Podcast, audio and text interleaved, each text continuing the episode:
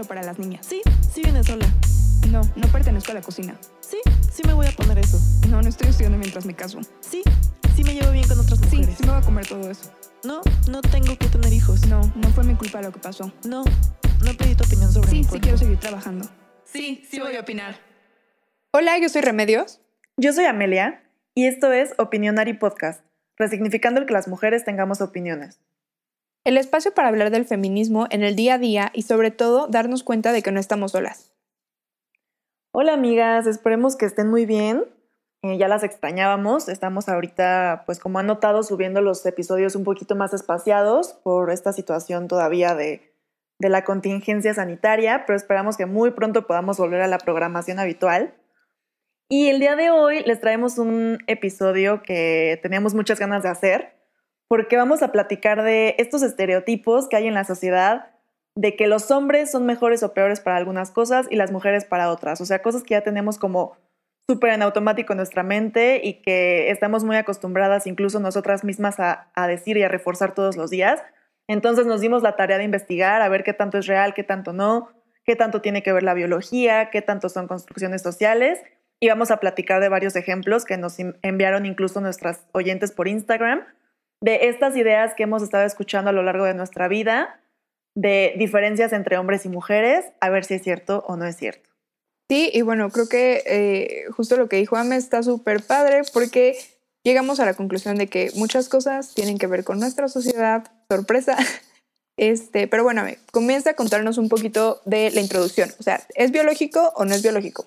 Pues esto fue justo lo que me tomó más tiempo investigar, porque yo quería venir aquí con datos duros y no, no quería engañarlas con mi, propio, mi propia opinión o mi sesgo feminista, por así ponerlo.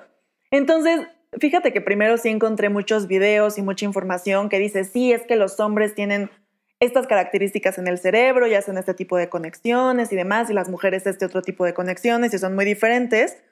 Pero después me topé con un estudio eh, de una neuróloga que está dentro de un documental que lo pueden encontrar en YouTube que se llama No More Boys and Girls, en un canal de, de YouTube que se llama Real Families. Y ella habla y me hizo darme cuenta eh, de que, bueno, todo lo demás tenía una razón de ser. Ella menciona dentro de una parte de este pequeño documental que al principio, cuando nacemos, si escaneas el cerebro de un niño y una niña, son exactamente iguales. De hecho, no puede distinguir un experto ni siquiera cuáles de niños y cuáles de niñas porque son idénticos. Y todos los demás estudios que yo había leído que decían que sí había diferencias y que esto y que el otro, eran de adultos. Entonces, lo que se explica en este documental es como por, eh, como por el entorno y las prácticas y el desarrollo y la educación de los niños y las niñas que es tan diferente, por supuesto que sus cerebros, al ser como mutantes a lo largo de nuestra vida, empiezan a desarrollarse diferente. Entonces, claro que cuando hacen estudios de adultos, y es lo que vamos a hablar de muchos ejemplos que a lo mejor sí resultan ser diferentes los hombres y las mujeres, pero es porque son adultos que ya fueron criados en esta sociedad machista, entonces pues claro que desarrollaron habilidades y actitudes mentales distintas, pero de entrada biológicamente somos iguales. Y bueno, o sea, no sé si ustedes les choqueó tanto como a mí, pero a mí hace rato que me dijo Amelia, dije, no lo puedo creer. Y es cierto, porque todos estos estudios que no sé si han visto algunos programas dedicados a esto en National Geographic o incluso vimos también uno en Netflix que está eh, reciente, eh, eh, todas estas explicaciones de decir es que el cerebro de los hombres funciona diferente que el de las mujeres y por lo tanto hay ciertas habilidades que los hombres hacen mejor que las mujeres, es, es, una cuestión que están probando en gente adulta. O sea, la mayoría de los participantes son mayores de 18 años y por lo tanto ya son adultos que han crecido en, en una sociedad con ciertas características, los cuales obviamente los llevan a, a, tener este comportamiento. Incluso es tan importante esta, o sea, más bien esta influencia social que incluso modifica nuestros cerebros. O sea, así de importante realmente es la sociedad en nosotros mismos. Sí, completamente. Y por ejemplo aquí les recomiendo mucho que vean este documental. Solo son dos episodios como de 50 minutos cada uno. Eh, todo el tiempo es un experimento constante y un análisis con niños de 7 años, niñas y niños de 7 años de una escuela en el Reino Unido. Y por ejemplo, ella también, esta neuro, neuróloga también habla de que a esta edad, a los 7 años, donde los niños tienen la misma, el mismo desarrollo, la misma fuerza, la misma capacidad todavía, y todavía tienen o sea, ya es, ya es, un punto en el que tienen estos estándares de género eh, como aprendidos, pero también todavía es un punto reversible. En esta edad todavía lo pueden desaprender y de hecho a lo largo del, documental es súper interesante ver el arco de los personajes. Eh, pero por ejemplo, ella menciona que los niños en este punto sí tienen ciertas habilidades evidentes eh, en diferentes aspectos. Por ejemplo, son más hábiles haciendo rompecabezas o son más hábiles jugando fútbol, pero es porque es lo que han jugado a lo largo de estos siete años de su vida o lo han practicado mucho más que las niñas. Sin embargo, las niñas haciéndolo por un par de semanas llegan a alcanzar el mismo nivel que los niños, porque gracias a que su cerebro se está desarrollando todavía, todavía es un área cerebral que pueden desarrollar y pueden aprender. Entonces, eh, si bien sí los cerebros se van formando y eventualmente supongo que llega un punto de tu vida en el que ya no puedes cambiarlo, es muy importante estar conscientes y retomando nuestro episodio pasado de la educación y la crianza feminista, estar conscientes de que todo lo que le enseñas a tus hijos y a tus hijas va a impactar en su desarrollo a futuro. Claro, y o sea, también era lo que comentábamos de decir, es que es este estereotipo muchas veces de que a las mujeres estereotípicamente, justamente, no nos gustan los deportes, los videojuegos o los coches, y esto tiene que ver totalmente con, con lo que aprendiste chiquito, con lo que jugaste, con todo, o esta idea de que las mujeres hablamos más, por ejemplo, que también me decía Amelia que se desarrolla mucho en el juego, porque los juegos de las mujeres son más de platicar, justamente, de hablar, y entonces por eso tenemos esta idea de que las mujeres hablamos más, y lo cual, o sea, sí se comprueba en ciertos programas, pero como decimos, son cosas o experimentos para adultos. Sí, totalmente. De hecho, en este mismo documental hacen un experimento con bebés, así bebés como de un año. Eh, tienen niños y tienen niñas, y les cambian la ropa para que los niños estén vestidos como niñas y las niñas estén vestidos como niños, y los ponen en un salón de juegos y meten a un adulto a cuidarlos, ¿no? Uno por uno los van poniendo. Y entonces cuando están los niños vestidos de niñas, el adulto piensa que es una niña y lo primero que hacen es acercarle peluches, muñecas, bebés, eh, este tipo de juguetes, ¿no? Y cuando meten a las niñas vestidas como niños, eh, los adultos les pasan robots, les pasan rompecabezas, eh, les pasan otro tipo de juguetes. Entonces, en ese momento te das cuenta, y, la conclusión es esa, que las niñas, como por estereotipo, empiezan a desarrollar habilidades que también resultan ser menos y muy distintas con este tipo de juguetes que les ofrecen los adultos. Y que realmente no es porque se cree que las niñas les gustan los bebés y les gustan los peluches y a los niños les gustan los cochecitos y les gustan los rompecabezas, es porque los adultos así se los enseñamos. Y entonces justamente lo que mencionabas, las niñas tienden, porque los adultos les enseñan, a jugar con peluches, con Barbies, con muñecas, entonces desarrollan habilidades como verbales porque tienen que crear diálogos entre sus juguetes, hablan de mucha socialización, eh, tienen como esta parte un poco más empática, y en cambio los niños, a, los niños los enfocan mucho más en esta parte como de arma rompecabezas, eh, cosas que requieran más esfuerzo físico, eh, cuestiones con legos, por ejemplo, mucho de los legos es lo que también después te lleva a tener habilidades de física o matemáticas.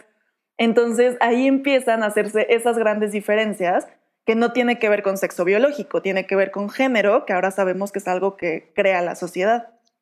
Claro, y o sea, por ejemplo, lo que dices de los juguetes es, es importante porque no es como que digamos hay juguetes buenos y juguetes malos, sencillamente es importante que los niños tengan acceso a todos estos juguetes para que puedan desarrollar, desarrollar perdón, todas estas habilidades, no solamente eh, ciertas habilidades, sino que, o sea, tanto niños como niñas puedan desarrollar eh, toda la gama de posibilidades y de habilidades que pueden dar los juguetes, ¿no? Claro, y tratar de que los juguetes no tengan género, porque pues obviamente si tú le pones a un niño juguetes rosas y ya tiene una edad en la que ha visto en su entorno que lo rosa es para las niñas, pues lo va a desprestigiar o no lo va a querer, etcétera, ¿no? Entonces, tratar de tener como todo en lo más neutro posible para que sepan que pueden jugar con todo. Exacto.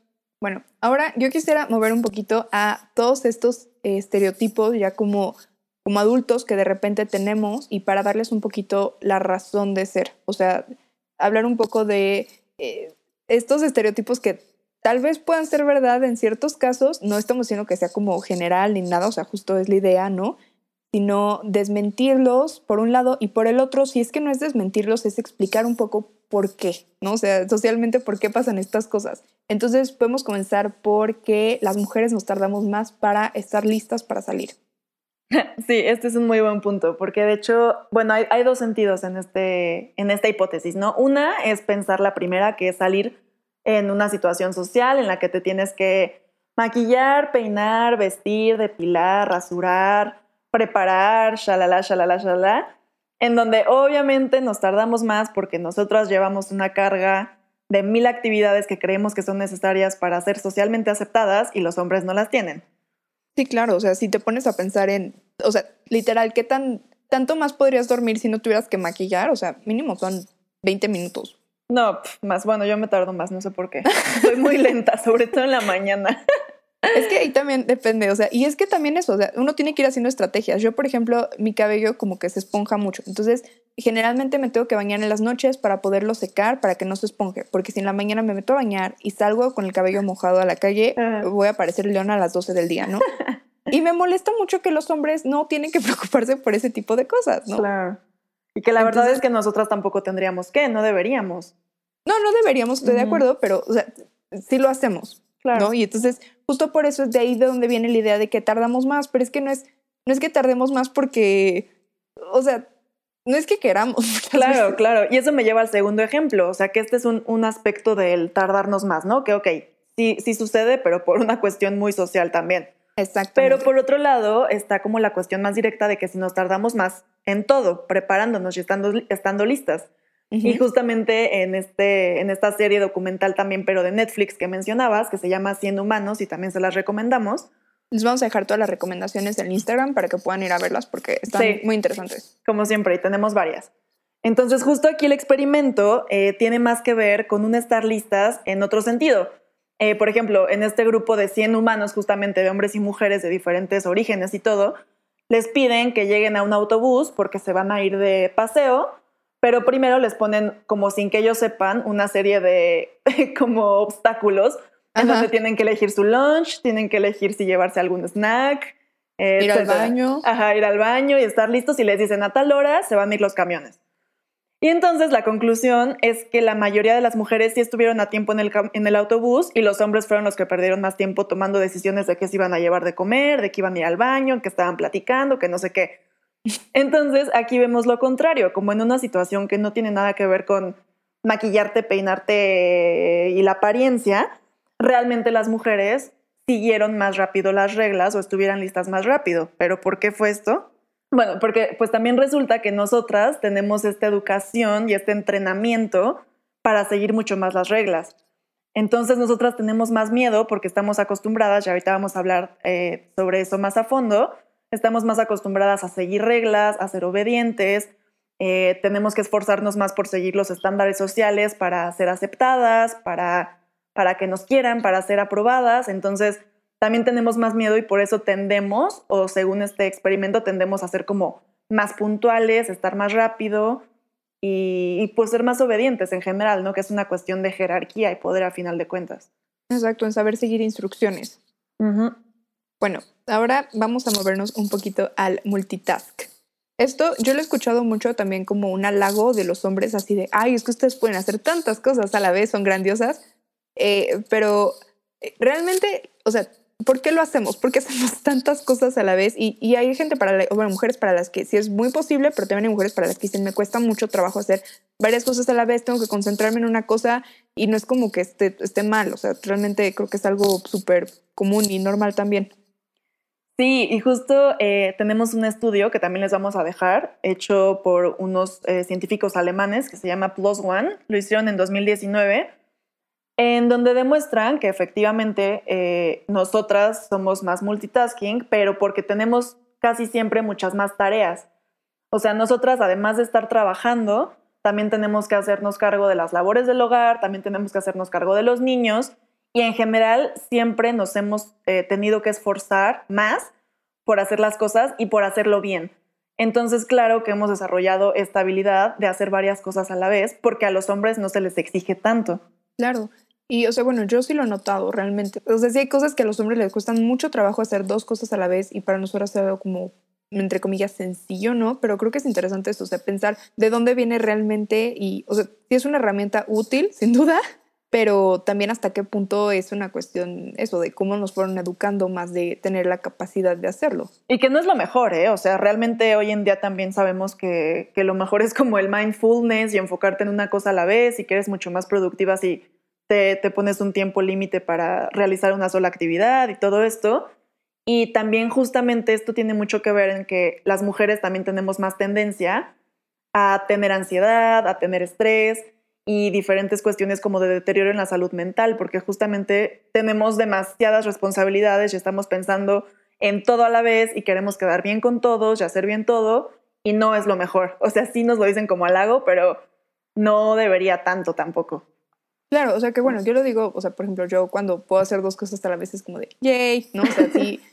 Claro, o sea, para mí es una, Sí, sí, es de sí. lo que, que, que me gusta, ¿no? Poder tener la posibilidad y decir como, ja, inútil, tú no puedes.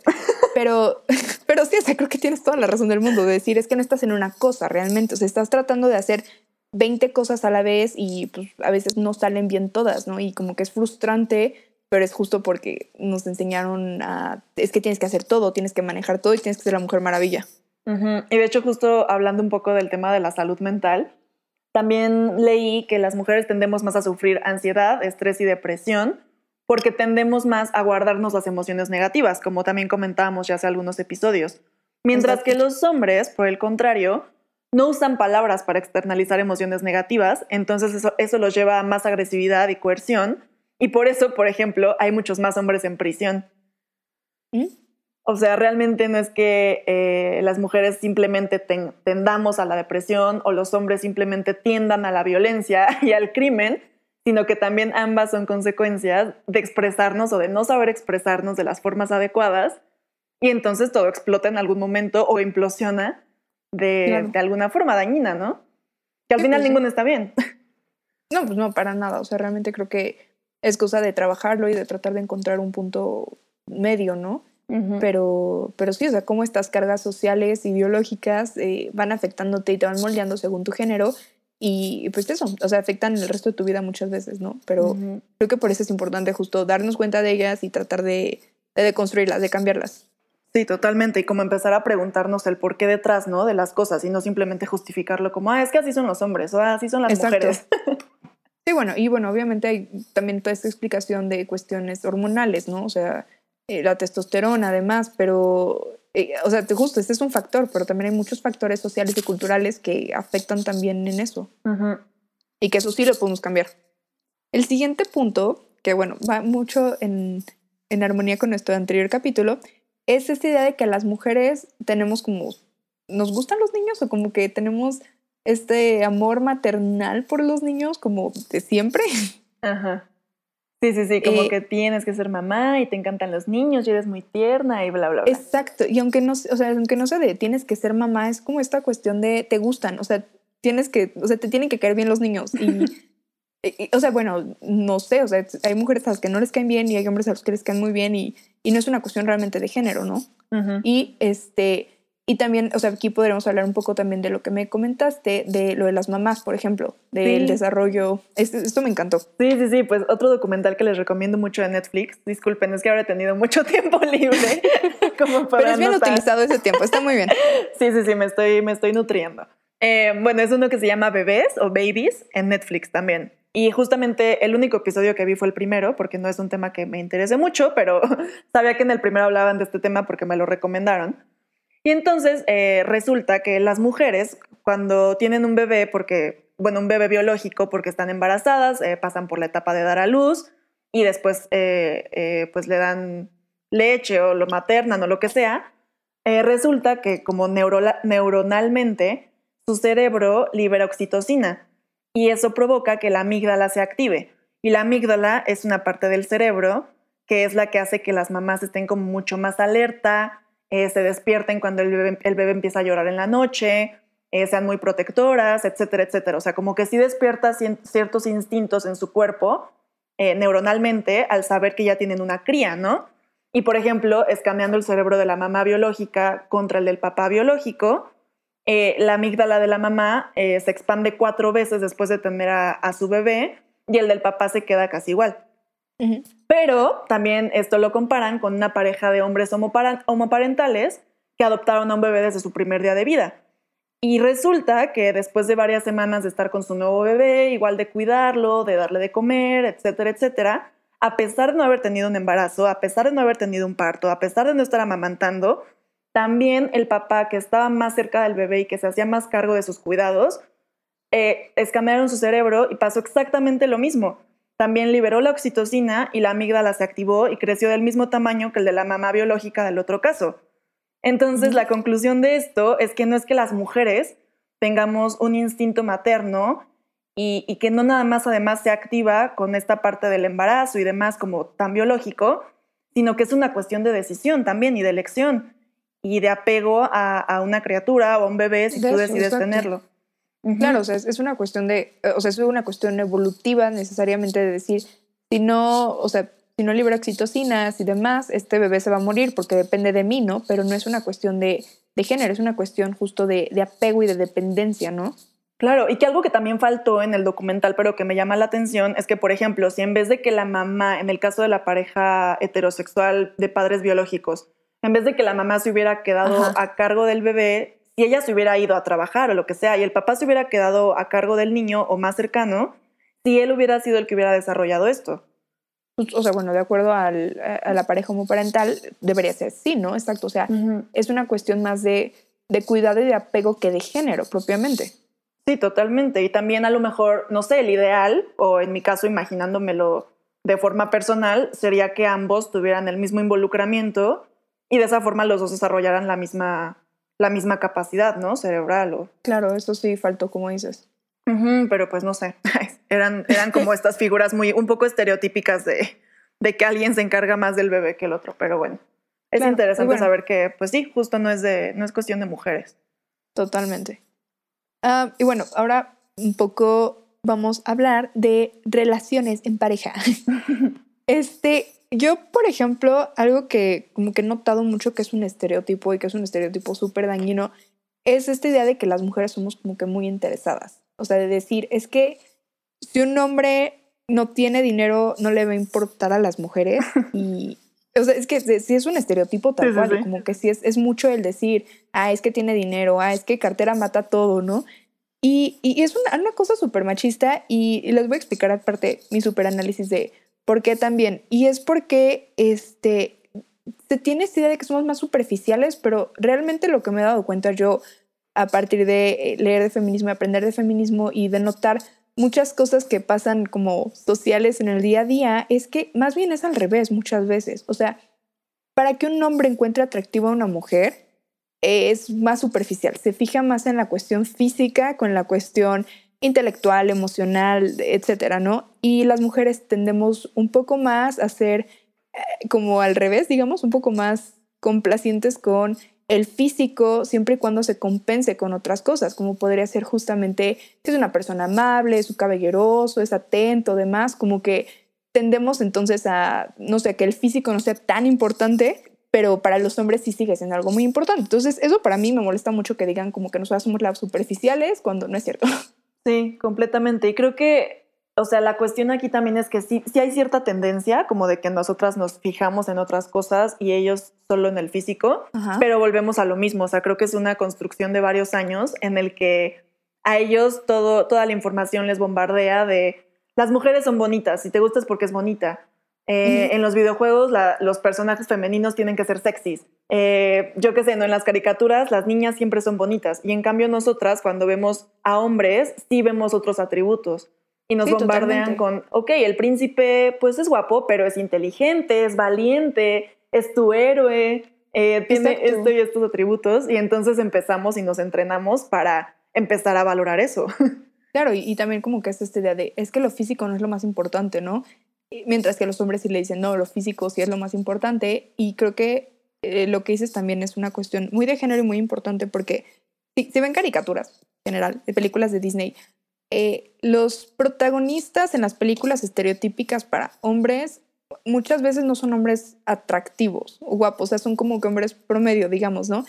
Eh, y al cambio, todas las películas que van como más dirigidas estereotípicamente a mujeres o a niñas, todas las personajes tienden a ser como personajes bonitas o como que saben, podrían ser bonitas, ¿no? Casi casi, o sea, de que, ay, es que nada más le quitaron los lentes y se volvió preciosa, ¿no? Entonces como que también tenemos esta, esta idea justo de que las mujeres tenemos que ser guapísimas y entonces los hombres crecen con esta idea de que todas tenemos que ser guapísimas y súper princesas y los hombres no, o sea, no es, no es necesario ser ni el más alto, ni el más este, guapo, ni musculoso, ni nada, ¿no? Realmente está bien ser el hombre que seas.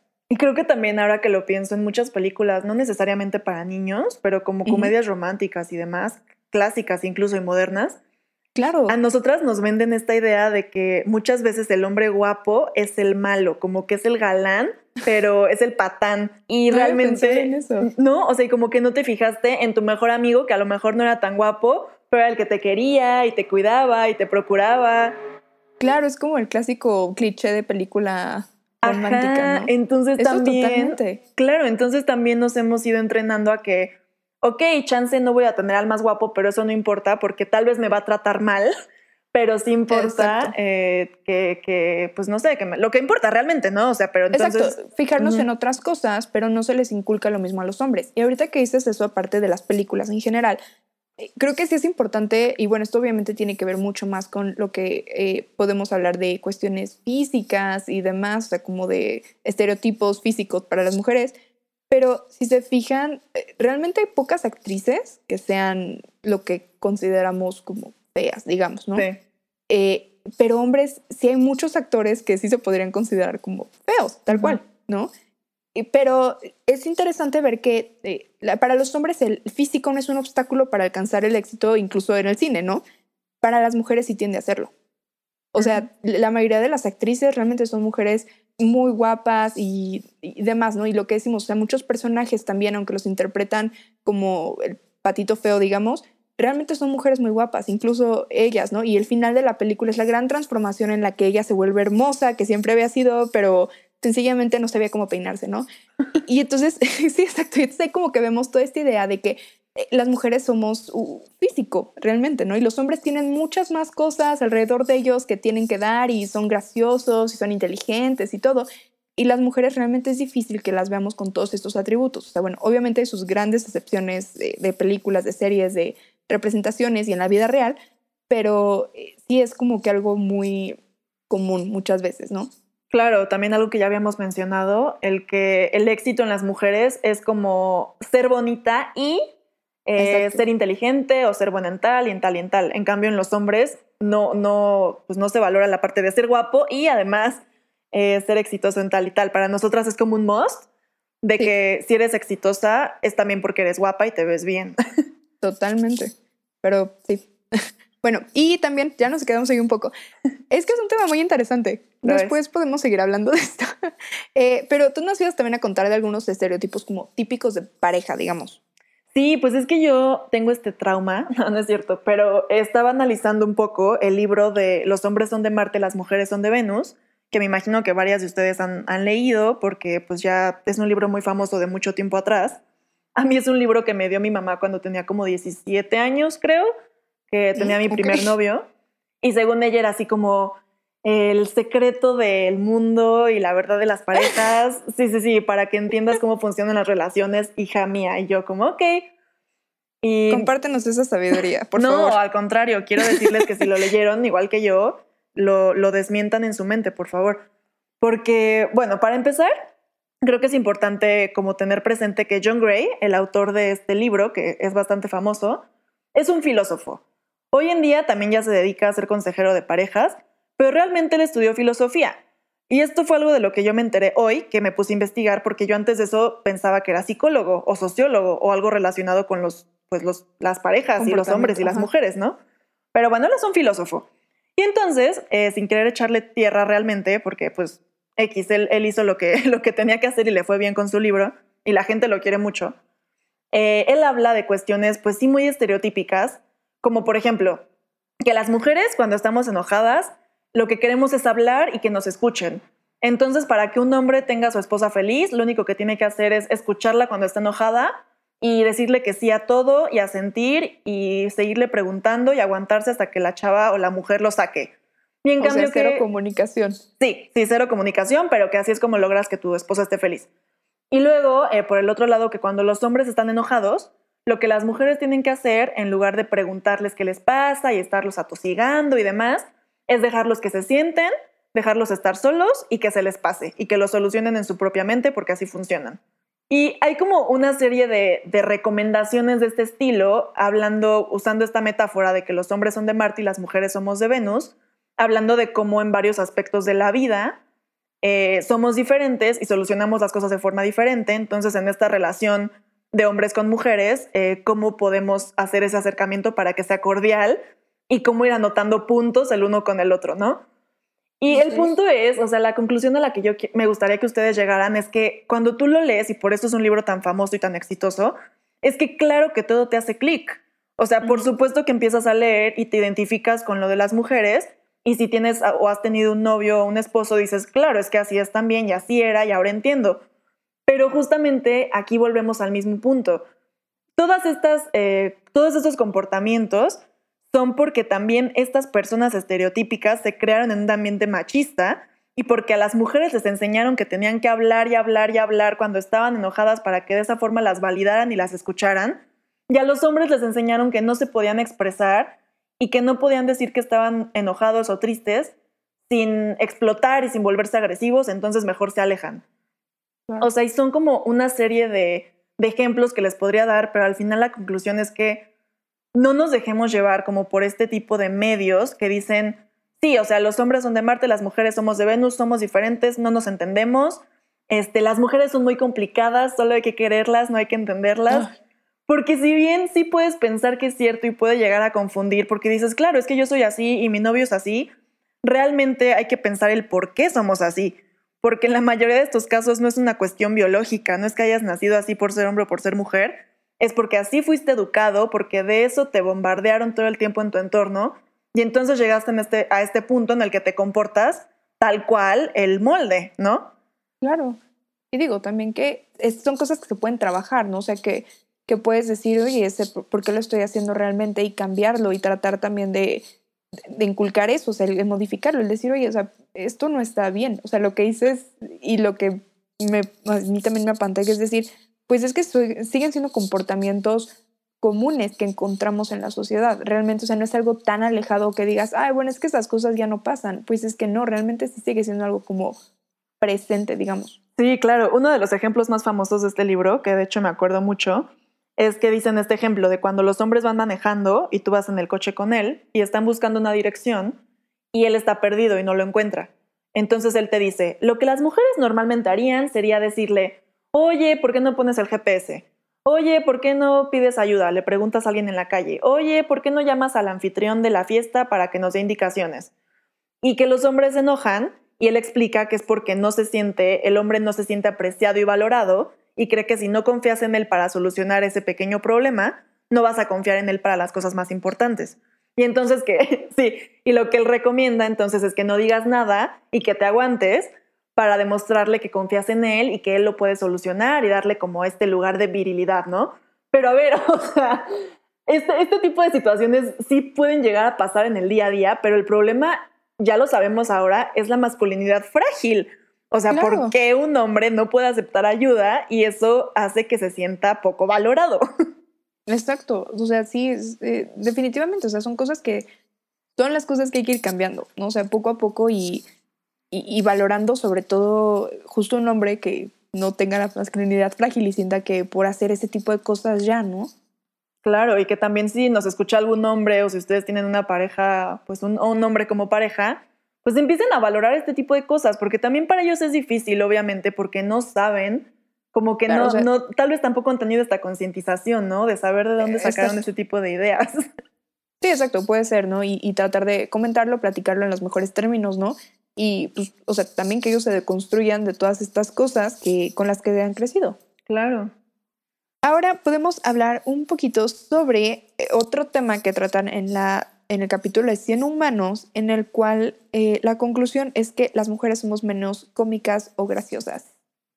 Y eh, e, este creo que también yo le comentaba a Amelia que vi un, otro capítulo de The Take que ya les había recomendado, en el que hablan como de el adulto niño y en este hablan de cómo en las películas y en general es más permisivo para los hombres que se comporten como niños o se comporten como de maneras graciosas y lo encontremos chistoso que las mujeres. O sea, cuando una mujer se comporta como una niña, generalmente es como una película como triste o como que es solamente una etapa de su vida, pero no es su vida completa, ¿no? Y, a un hombre sí se le permite comportarse de esta manera infantil o graciosa toda su vida y sigue siendo como chistoso, ¿no?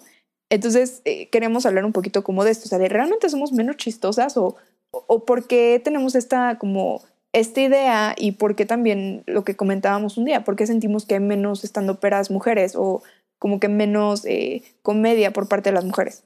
Y también creo que entra otro estereotipo que existe, que es el que las mujeres maduramos más rápido o somos más Exacto. maduras que los hombres en general, ¿no? Que son dos que van de la mano.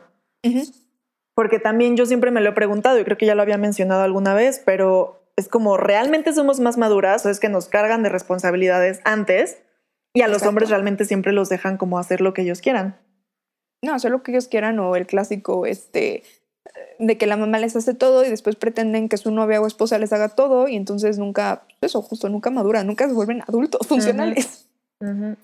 Sí, no, o sea, yo aquí realmente lo que, eh, lo que creo es que también como que es esta idea de que a nosotras nos han dicho que tenemos que ser más serias, o sea, no nos han enseñado realmente a reírnos de nosotras mismas muchas veces porque es esta idea de si tú te ríes de ti misma, como que permites que otras personas se rían de ti, ¿no? Y entonces tendemos a ser un poco más serias y un poco más rígidas y más de estructuras cuando es algo que definitivamente es, es algo que nos han enseñado. No es una cuestión biológica realmente, es sencillamente una cuestión social de cómo interactuamos con otras personas y cómo nos presentamos a nosotras mismas ante otras personas.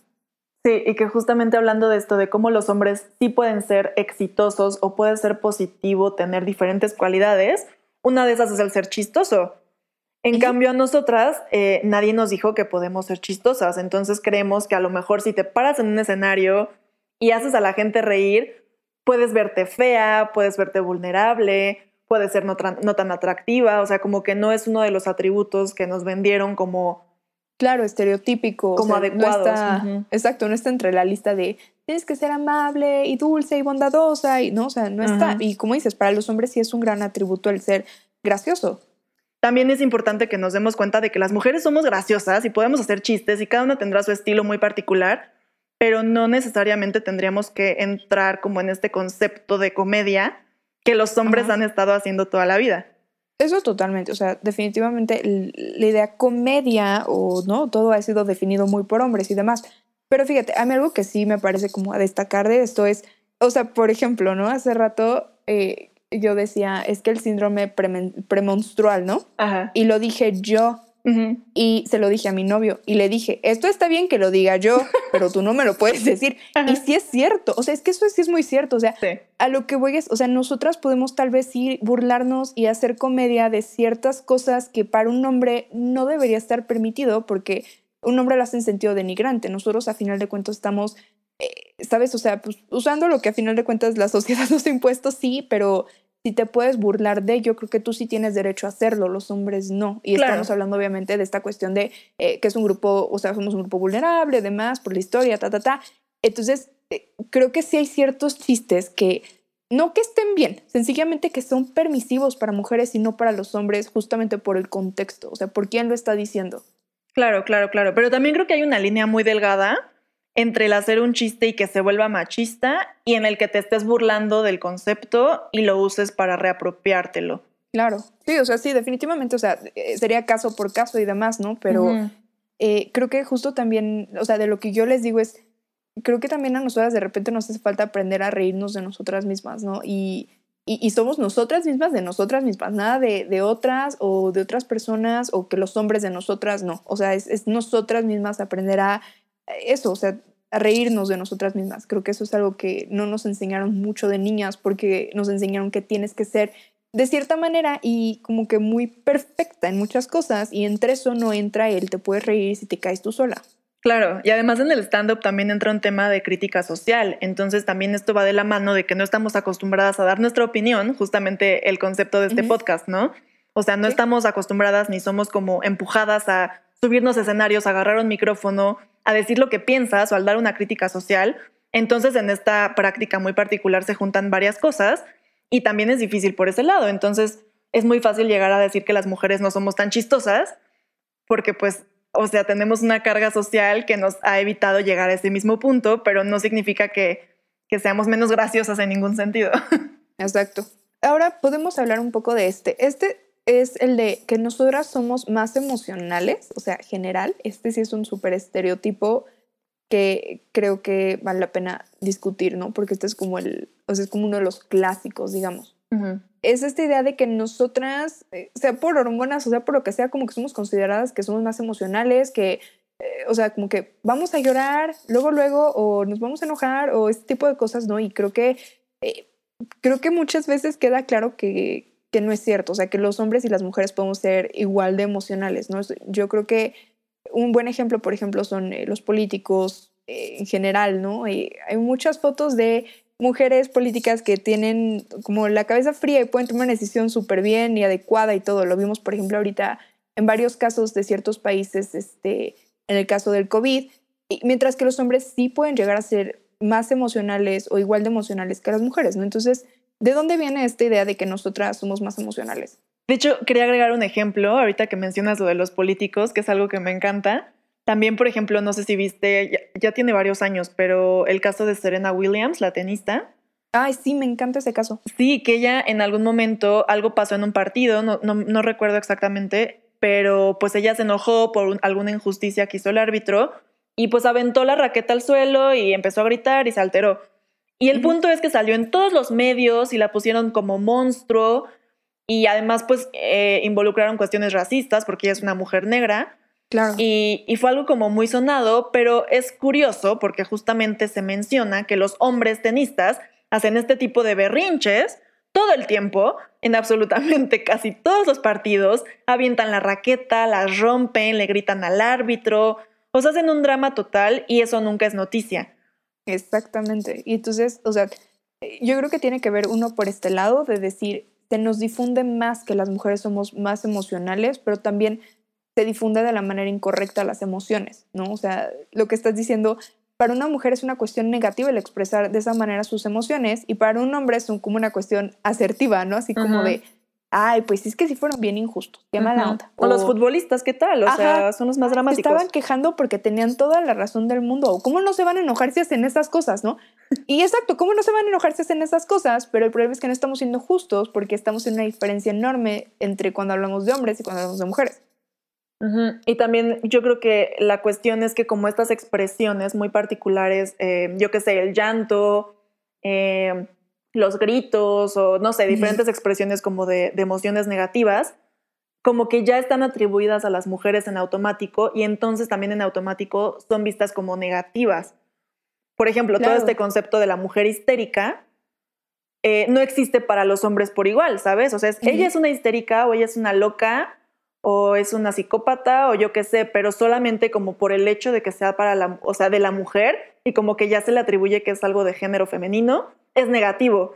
Pero cuando un hombre tiene el mismo tipo de actitudes, X, o sea, pasó y ya. No, es un líder o, ay, es que estaba muy ansioso, o sea, como que se justifica o como que no. Sí, peor No se le da la misma dimensión. Y lo que decías, por ejemplo, de esto de, de llorar, ¿no? Por ejemplo, como tiene una connotación femenina, entonces como que se asocia con algo negativo. Y entonces por eso tenemos este concepto también de eh, muy machista que le dicen a los niños de los hombres no lloran, ¿no? Porque es decir, no vas a hacer lo que hace una mujer.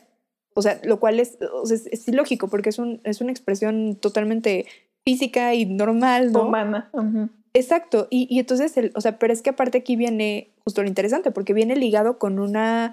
Eh, connotación de lo femenino es malo. O sea, lo estereotípicamente femenino es malo, llorar es malo, ¿no? Entonces un hombre que es bueno no lo tiene que hacer, ¿no? Y entonces realmente por eso hay tanta gente reprimida y con problemas y así. Claro, el concepto del hombre de verdad no hace ese tipo de características femeninas. Y creo que también aquí entra muchísimo el tema de la homofobia, por ejemplo, porque al final es lo mismo, ¿no? Es como estos hombres que tienen cualidades femeninas, que por supuesto son negativas, pues los discriminamos porque están rechazando su, como su privilegio de hombres y qué horror.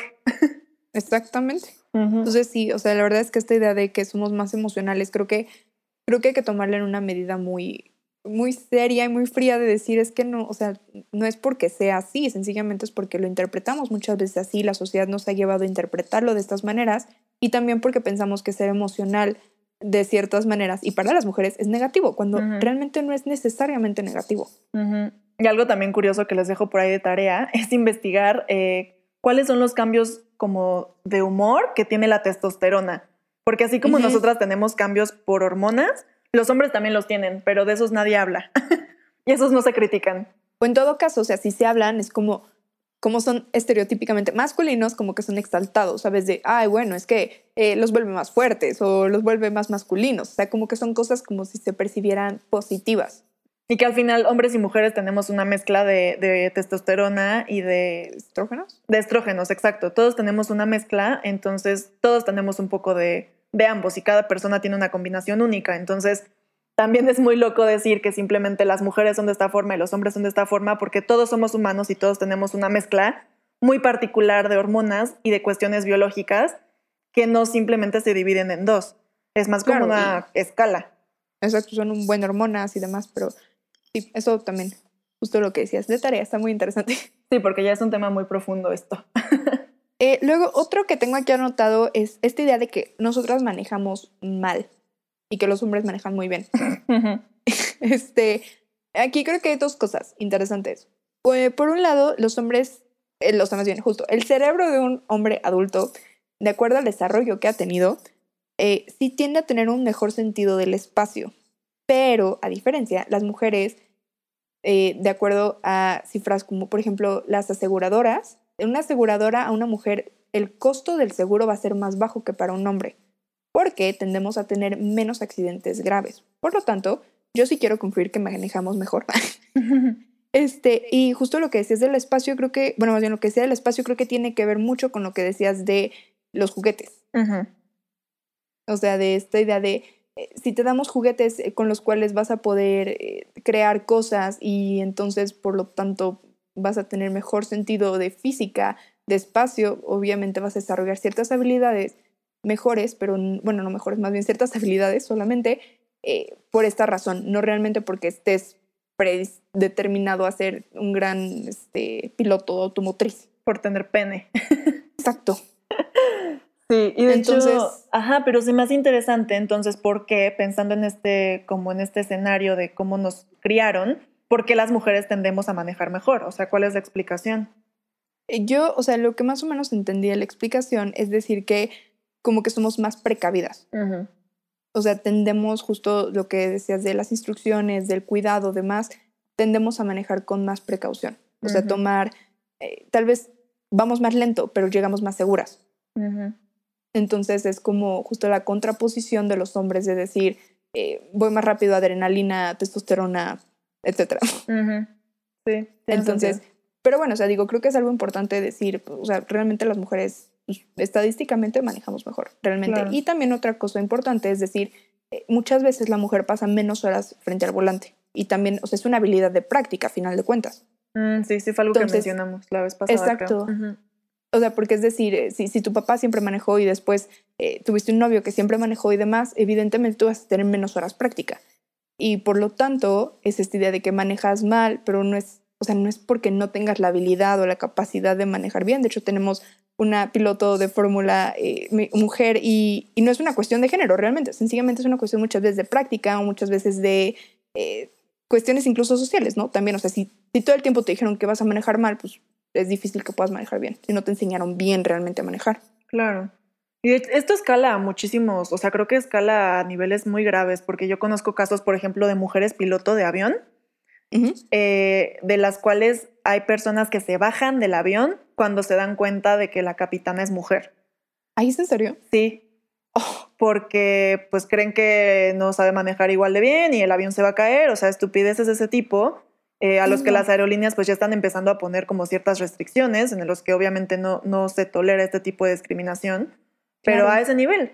Sí, bueno, y imagínate antes aparte, o sea, No, antes ni había mujeres piloto. claro, y las pocas seguramente era como de, no, nos vas a estrellar el avión, mejor no, o sea, no puedo creerlo, Sí. qué molesto. Sí, sí, sí, horrible. Y justo, pues hablando, por ejemplo, de, de role models o de lo, lo importante que es tener como este tipo de mujeres en posiciones en las que estereotípicamente estamos acostumbradas a ver hombres para empezar a romper como con estas ideas. Eh, hay un estudio también que vi en el que en una secundaria prepa, no estoy segura qué era, pero como nivel high school, adolescentes, decoraron dos salones de forma diferente. Uno tenía pósters de películas como de Star Wars y como eh, la temática era como típico niño nerd o como hombre nerd. Entonces había como pósters de videojuegos, de películas de superhéroes, de cosas del espacio. Y en el otro salón eh, pusieron una decoración un poco más neutra, como de cuadros de arte, plantas y algunos diagramas. Y entonces separaron a los alumnos en dos grupos, mixtos por igual de hombres y mujeres, y todo su curso, que fue de un semestre, lo tomaron cada quien en el mismo salón. Entonces, al final del curso, les pidieron a todos eh, que se inscribieran a ciertos talleres y descubrieron que las mujeres que habían tomado todo su semestre en el salón que tenía la decoración como de hombre nerd, eh, tuvieron esta tendencia de que menos mujeres se inscribieron a talleres de ciencias, mientras que en el otro eh, más mujeres se inscribieron a talleres de ciencias y los hombres mostraron resultados más o menos iguales. Entonces, lo importante de esto es que a pesar de que ambos grupos tomaron las mismas clases, eh, tuvieron como las mismas influencias, tomaron las mismas oportunidades, las mismas materias, los mismos conocimientos, las mujeres que estuvieron en este entorno inconscientemente más masculino, que les estaba diciendo que eh, es cosa de hombres, porque bueno, cabe recalcar que en estos pósters de superhéroes, de Star Wars, de videojuegos, etcétera, los protagonistas son hombres. Claro, entonces lo mucho hay una mujer como de buena adorno, ¿no? sí, sí, como de adorno, una mujer ahí sexy en el fondo. Entonces, eh, inconscientemente, al ellas ver esto todo el tiempo, asumieron que no estaba dentro de sus cualidades inscribirse a un taller de temas relacionados, como de ciencias, de física, de mecánica, etcétera en cambio, las otras que estuvieron en un entorno neutro, donde no había como este tipo de, de, pues, de inputs de género, dijeron, ah, ok, pues le doy chance porque pues sí me llama la atención y etcétera, etcétera, ¿no? Entonces, o sea, lo importante es reconocer como, como de forma subconsciente, al estar bombardeadas de estos roles y estos ejemplos como tan marcados de género, al final nos terminamos creyendo que no es nuestro lugar. Claro, y fíjate, digo, también, ahora sí que más o menos diciendo lo que tú decías de los bebés, también hubiera estado interesante un salón en el que hicieran lo contrario al salón masculino, digamos, ¿no? Sino un salón en el que hubiera como puros pósters de científicas, de físicas, de todo, porque, no sé, a ver si justamente como que promovía un poco más estos, este, o sea, estos, eh, estos modelos, perdón, de que eh, las mujeres podemos ser físicas, científicas, biólogas, etcétera, ¿no? O sea, la verdad hubiera estado increíble porque necesitamos más. Sí, Claro, y normalizarlo, porque al final también los niños y, los adolescentes es algo que tienen que empezar a ver. O sea, como hombres, el empezar a decir, ah, pues sí, es normal tener una compañera piloto, una compañera astronauta, eh, somos todos iguales, ¿no? Y también, o sea, es, es, bueno y es admirable admirar a Marie Curie. O sea, ¿sabes? Como que, que los héroes también sean, se vuelvan neutros, ¿no? Entonces, sí, eso está muy interesante, la verdad. O sea, como lo que dices, como subconscientemente nos vamos yendo hacia un lado o hacia otro.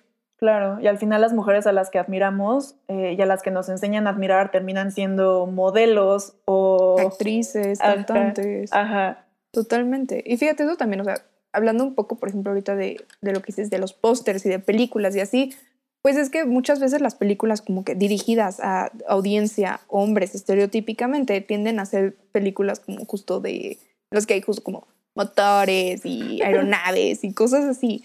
Y las mujeres no, o sea, la mayoría de las películas estereotípicamente dirigidas a adolescentes o mujeres siempre es como de, ay, este, hubo una pelea en la prepa y vamos a comprar amor. Exacto, o sea, como que cosas mucho más, eh, o sea, no, no son cosas académicas generalmente.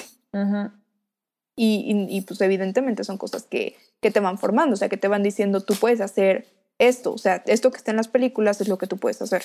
Claro, y que al final ninguna es buena ni mala, porque justo volvemos al tema de los juegos. O sea, hoy en ah, día, a mis, por ejemplo, a mis 23, 24 años, no me interesa ver Rápido y Furioso y me muero del aburrimiento y literalmente me dormí cuando me obligaron a verla, porque yo jamás en la vida me acostumbré a jugar con coches, ni me interesó, ni me gustan las películas de acción, pero es una cuestión de que así me criaron y así me entrené y pues por supuesto que hoy en día no me llama la atención. Claro. Y mira, también, o sea, creo que ahorita ya comienza a ver un poco más, o bueno, muchas más películas con temas de ciencia o, es, o sea, ¿sabes? Como que otros temas en los que las protagonistas son mujeres. Y eso, por ejemplo, es como, wow, ¿no? Eh, y son películas serias y son películas que realmente inspiran y son grandes modelos y demás. Entonces creo que, creo que también eso, evidentemente con las generaciones va a ir cambiando, ¿no? Pero también lo que decías de, de- o sea, no es que esté mal tampoco.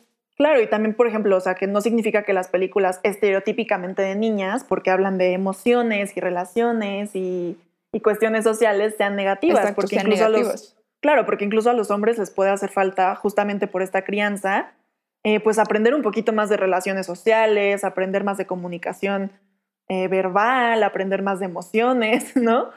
Sí, totalmente. Entonces sí, es algo que debemos empezar a, bueno, tratar de equilibrar un poquito. Exacto. Y creo que, y también digo, tomar la medida adecuada de si son películas, ¿no? O sea, o sea, sí, sí pueden ser muy aspiracionales, sí pueden ser mucho de modelos y aspiraciones de lo que quieres ser y demás, sobre todo cuando estás chico, ¿no? Pero pues no dejan de ser cuestiones muy idealizadas, ¿no? Claro. Entonces sí. Pero bueno, luego podremos hablar de películas. Sí, sí, sí, no, incluso con los libros, iba a dar un ejemplo que ahora que lo Ajá. pienso, como que los hombres a los que, bueno, o adolescentes a los que les gusta leer, como que tienden a tener este gusto por el thriller o como por las novelas de suspenso. No, o incluso por la ciencia ficción, Ah, claro, por claro, ejemplo, claro. ¿no? Claro, y nosotras es como de novela romántica, shalala, pero una vez más, no es porque sea una cuestión biológica, es porque desde chiquito eso fue lo que te enseñaron a, a que te gustara, ¿no? Y ya lo fuiste Totalmente. desarrollando.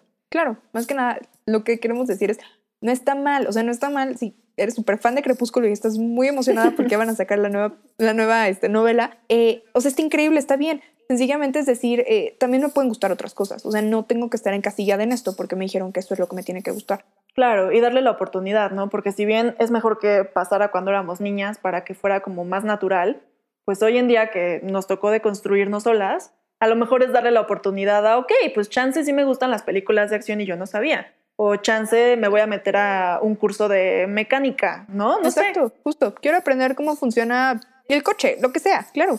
Sí, sí, sí, que no son temas de hombres y de mujeres. También por ser, o sea, por ejemplo, para los hombres decir, quiero aprender a tejer, o sea, ¿sabes? O Claro. sea, quiero aprender una actividad que es estereotípica para mujer, pero que realmente no es estereotípica porque solamente es una actividad. Claro, que me va a desarrollar otro tipo de habilidades. Exacto. Y esto me recuerda, por ejemplo, a un grupo que conocí hace poco eh, en un evento de emprendimiento. Ellas se llaman Por Nosotras, las pueden buscar. Ellas lo que hacen es dar capacitación y consultoría de emprendimiento económico a mujeres, sobre todo como de sectores vulnerables de la población mexicana. Y ellas mencionaban en esta conferencia en la que estuve que siempre al empezar a trabajar con grupos de mujeres, les hacían una encuesta de por qué no habían emprendido o por qué no tenían un negocio propio y qué creían que las detenía, etcétera. Y casi todas, una gran mayoría respondía que porque las mujeres somos malas para los números, somos malas con el dinero y somos malas para los negocios. Que por eso ellas no han emprendido un negocio porque como que en su naturaleza no está. Y entonces es, es muy grave porque al final como, o sea, ellas tuvieron esta educación muy machista, por supuesto, en el que los hombres Claro. eran los que se hacían cargo de eso, pero al llegar a- al punto de, de tu vida en el que tienes que hacer este tipo de actividades, es tristísimo el que ellas mismas se sientan incapaces porque crean que no estén ellas, o sea, creen que su cerebro no da para eso porque son mujeres y punto, ¿no? Claro, y fíjate, yo eso de las matemáticas, por ejemplo, una vez escuché un estudio, la verdad es que tiene mucho tiempo, no les voy a poder decir como la fuente, eh, se los puedo buscar, a ver si se los consigo, pero justo decía que hasta creo que tercer, cuarto año de primaria, una cosa así, en promedio los niños y las niñas son igual de buenos en matemáticas. O sea, no es, no es una cuestión evidentemente de género, pero que después, justo como que por las inclinaciones de carrera, los hombres se comienzan a enfocar más en ciertas materias, como son matemáticas y física, y las mujeres en otras carreras. Y entonces eso sí lleva a que haya un desbalance y entonces sí en matemáticas. Claro. Pero que no, o sea, no, es, no, es, no es una cuestión de, de niños realmente, sino que es una cuestión justo social de decir, eh, eh, o sea, sencillo, eh, hay pocas mujeres ingenieras, ¿no? Ujú. Y entonces es decir, es que las mujeres somos malas en matemáticas, por eso hay pocas. Cuando no estamos viendo, o sea, no es el efecto realmente, ¿no? Sino que la causa es que mm, muy pocas veces se te dice, puedes ser ingeniera. Claro. Es muy interesante ver cómo, cómo todo este tipo de presiones, todo este tipo de prejuicios realmente afectan tanto, o sea, nuestra vida, no solo psicológica y socialmente, sino incluso intelectualmente. Y de hecho, una cosa que se me olvidó mencionar cuando estábamos hablando de que si las mujeres hablamos más o no, y mencionamos que era por una cuestión de los juegos y demás desde que somos niñas, también algo que mencionan en esta serie documental de 100 humanos de Netflix es que, por ejemplo, hablando como de desde un punto de vista sociolingüista, cuando la gente tiene menor poder social, tiende a desarrollar un estilo lingüístico para compensarlo. O sea, si Ok. normalmente sientes que no te escuchan, una forma como de intentar hacerte escuchar es hablar más. Claro. Entonces también eso es importante porque muchas veces estamos compensando el que sentimos que no nos escuchan en el trabajo o en la pareja o en la familia o con nuestros amigos, con un tratar de explicarlo todo 20 veces para ver si así te hacen caso. Y al final es una cuestión, sí, como de poder, ¿no? Y de posición social. Sí, o sea, de que los cinco minutos que te dan, hablar todos esos cinco minutos porque son los únicos cinco minutos que tienes. Sí, y, y es algo muy triste, la verdad. O sea, no es una feo, cuestión, no es una cuestión de, de sexo, obviamente es una cuestión como de la posición social en la que te, en la que tú misma sientes que estás y que te han Claro. dado. Sí, totalmente. Y bueno, creo que es una perfecta manera de movernos al último punto que tenemos, que es esta idea de decir que las mujeres somos más conflictivas entre nosotras mismas o más competitivas o complicadas para trabajar, que es, o sea, bueno, es algo que yo como que he escuchado mucho, o sea, como este tipo de frases de mujeres juntas ni difuntas, o como que, ay, es que más de una mujer en la oficina ya, es problema, es alboroto. Y, y, y de verdad, eh, o sea, a ver, yo creo que primero que nada, este es la cosa más machista del mundo, ¿no? Viene obviamente de una cuestión laboral en la que no hay tantas oportunidades para las mujeres. Y era lo que ahorita comentaba con Amelia, ¿no? Eh, muchas veces de 10 puestos está dado que 8 van a ser para hombres, ¿no? Y 2 van a ser para mujeres. Si va bien, ¿no? Porque se quieren ver progresistas y buena onda. Entonces esto lleva a que entre 20 mujeres están compitiendo por dos puestos cuando deberían estar compitiendo por 10. Por lo tanto, existe esta rivalidad entre mujeres más exacerbada. Podría ser que sí. O sea, tristemente creo que sí y creo que es mucho también por lo que nos enseñaron muchas veces que otra mujer es nuestra enemiga, ¿no? Lo vemos en las películas, generalmente la villana de la princesa es la bruja, ¿no? O sea, como que esta cuestión de que entre mujeres no nos tenemos que llevar bien, que creo que gracias al bendito feminismo está cambiando y cada vez hay más, o sea, pues eso, más sororidad, más amor entre nosotras, más apoyo y demás, pero tristemente creo que es algo que pues sí se vive justo por la cuestión de competencia en la que muchas veces nos vemos involucradas como indirectamente. Sí, sí, completamente. Y es un mito al final, ¿no? O sea, que tenemos Exacto. que empezar a, a deconstruir porque sí está muy normalizado como el... Y nos pasa, o sea, la verdad es que me ha pasado, o sea, el decir como, ay, ya no soy la única mujer, ahora tengo que ser, demostrar que soy mejor que ella en diferentes aspectos, ¿no?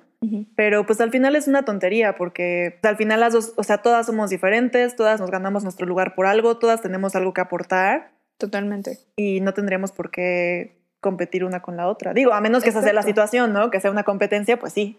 No, bueno, claro, pero es que, o sea, creo que aquí más que nada lo que hablamos es decir, eh, es una competencia involuntaria porque no es como que nosotros estemos decidiendo que solo va a haber dos puestos para mujeres y entonces entre 20 tenemos que competir por esos dos puestos, sino que es algo dado. Es decir, hay 20 hombres y hay 20 mujeres, ¿no? Y, y hay 8 puestos para hombres y 2 para mujeres. Por lo tanto, la competencia entre mujeres va a ser mayor, ¿no? Eh, Entonces, como que muchas veces las situaciones en las que nos encontramos más que otra cosa, ¿no? Siento yo. Y creo que también aquí es donde viene y entra esta cuestión de, de sororidad y de apoyo, de decir, eh, el que ella lo consiga no quiere decir que yo no lo voy a conseguir, ¿no? Más bien hay que apoyarnos entre nosotras para que ya no sean dos lugares, sean cinco y cinco, o sean ocho para mujeres y dos para hombres, ni modo. O sea, ¿sabes? El decir, eh, realmente apoyarnos y tratar de cambiar este estereotipo que es la cosa más tóxica que tenemos y que, te digo, o sea, tristemente yo creo que muchas veces sí es verdad. Claro, porque si lo piensas en un entorno de trabajo, pues obviamente para ellos en este sentido es mucho más fácil como ser colegas y llevarse bien entre Exacto. ellos y no verse como competencia, porque hay tantos lugares para tantos que pues claro, no, no tienen esa presión, ¿no? Pero igual no está Total. justificado, o sea, no significa que debamos echarnos tierra entre nosotras. No, justo no. O sea, justo creo que lo que a lo que nos lleva es a decir, tenemos que aprender a tratar de crecer todas juntas y lo que les digo, o sea, tratar de que no sean dos lugares, sino que sean ocho para mujeres y dos para hombres. ¿Por qué no? O sea, Claro. Sí, dejar de, o sea, principalmente el tema aquí es dejar de como compartir y cre- creer estos estereotipos, ¿no? O sea, dejar de decir, ay, no, yo no trabajo con mujeres porque son muy conflictivas, tú siendo mujer. exacto. Y pues sí, o sea, creo que esos son más o menos los, los puntos que teníamos nosotras.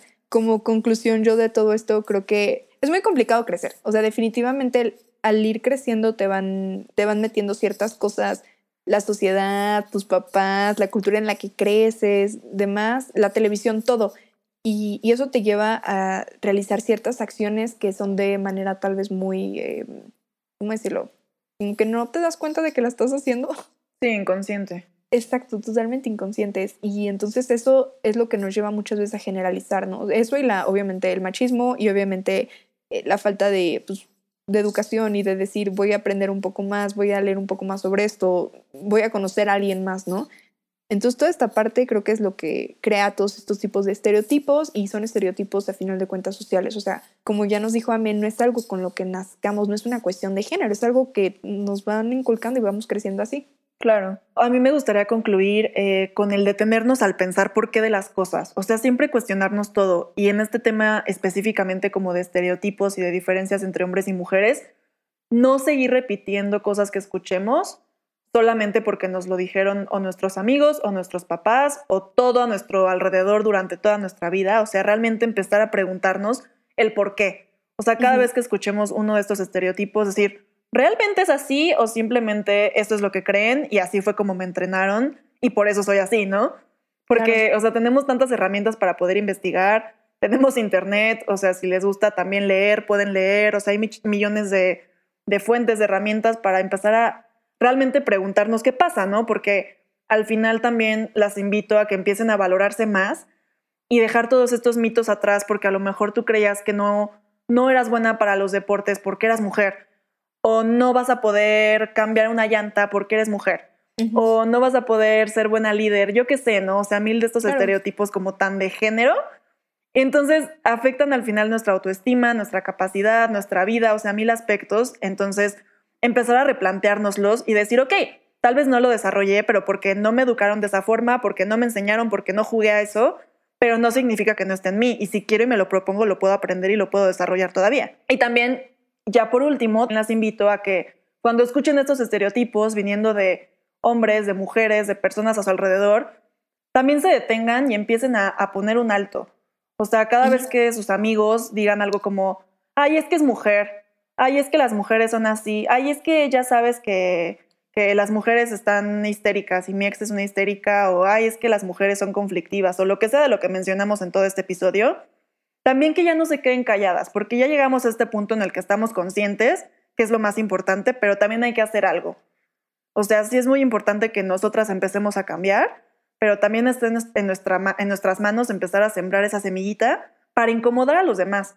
Y no está mal. O sea, ahí es también este, este punto de sí, a lo mejor yo no voy a ser como la mujer ideal que se queda callada y les cae bien a todos porque le voy a interrumpir y le voy a decir, oye, eso es un comentario machista, pero ya empezar como a participar de esa forma para realmente empezar a hacer un cambio, ¿no? Totalmente. Me encanta lo que dices, sí. Y creo que sí, tienes toda la razón del mundo, o sea, incluso a nuestros papás, a nuestros familiares, o sea, a todo mundo, o sea, todos los que realmente podamos decirles, oye, este, o sea, ¿por qué estás diciendo eso? O sea, creo que muchas veces eh, este tipo de comportamientos, en cuanto pides que lo expliquen, como que ya da pena, o sea, como que ya se dan cuenta conscientemente de lo que están haciendo. Y creo que es una gran manera justo de comenzar a mitigarlo un poco. Claro, porque no hay una explicación. O sea, les pides que lo expliquen y no hay forma de explicarlo. Exacto, es como de, a ver, ¿por qué crees esto? Y entonces ya es como de, eh, porque así me dijeron. Y sabes que esa no es una explicación válida. Entonces como que ya te das cuenta de, de, de en el prejuicio en el que estás cayendo y de que pues las cosas no son así. Entonces creo que sí es una gran manera de comenzar a